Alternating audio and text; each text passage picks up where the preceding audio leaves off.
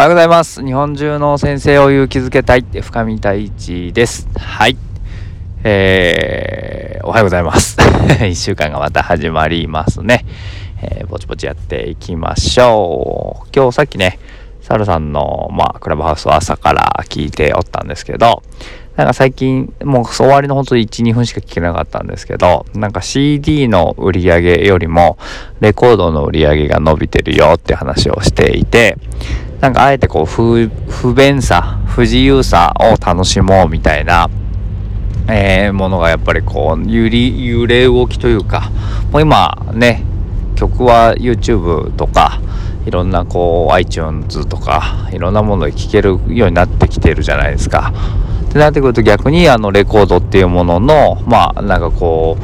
不便だけどアナログな音とかあのいちいちあのでっかいのをね針の上に乗せてみたいな針を上に乗せてみたいなあの行為が多分すごいこう大切にされてるんだろうなみたいな話だったんですけどあ確かにそういうことってあるよなとかなんかこう両方もちろんねえー、スマホで曲が聴ける良さもあれば反対にそれをしない良さみたいなものもあるのかなみたいなこともあってなんかこうどちらもなんかいいよなって思いながら聞いておりました。でなんかこううん例えばね自分もなんかまあクラブハウスとかズームとか結構毎晩のようにやっているんですけど土曜日とか日曜日とかはちょっとそれをやめとこうかなって思ったりとかして昨日も子供をね、えー、寝かしつけというか一緒に布団に入ってえー、1年生の息子と3年生の息子がいるんですけど、ね、5年生の娘はもう別部屋で1人で寝てるんですけど下の2人と一緒にね、まあ、3年生なんかはもうサッカーとかに疲れてコクンと寝てくれるんですけど1年生はまだなかなかこうお母さん来ないかなとか言ってその間奥さんはなんかこう洗濯物干してくれたりとかしてるんですけどその間自分がね足を揉んだりとかトントンってしながら寝かしつけるみたいなことをしていました。なんかこうすごく豊かだなと思い思っていたし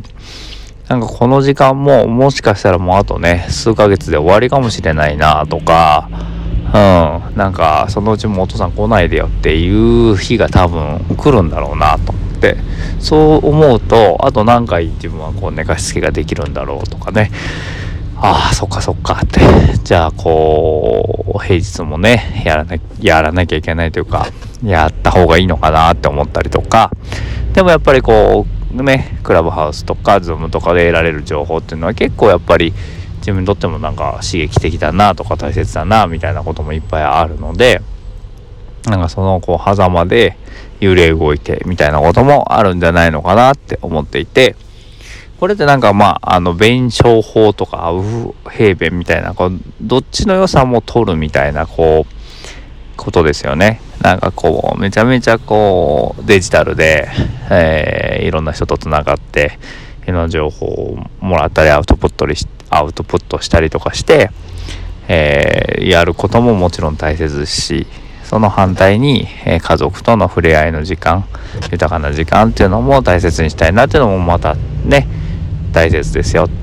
じゃあ、その両方を味わった上で、さらに上の解決方法なんかこう例えば朝ねクラブハウスはやって夜は家族と過ごすとか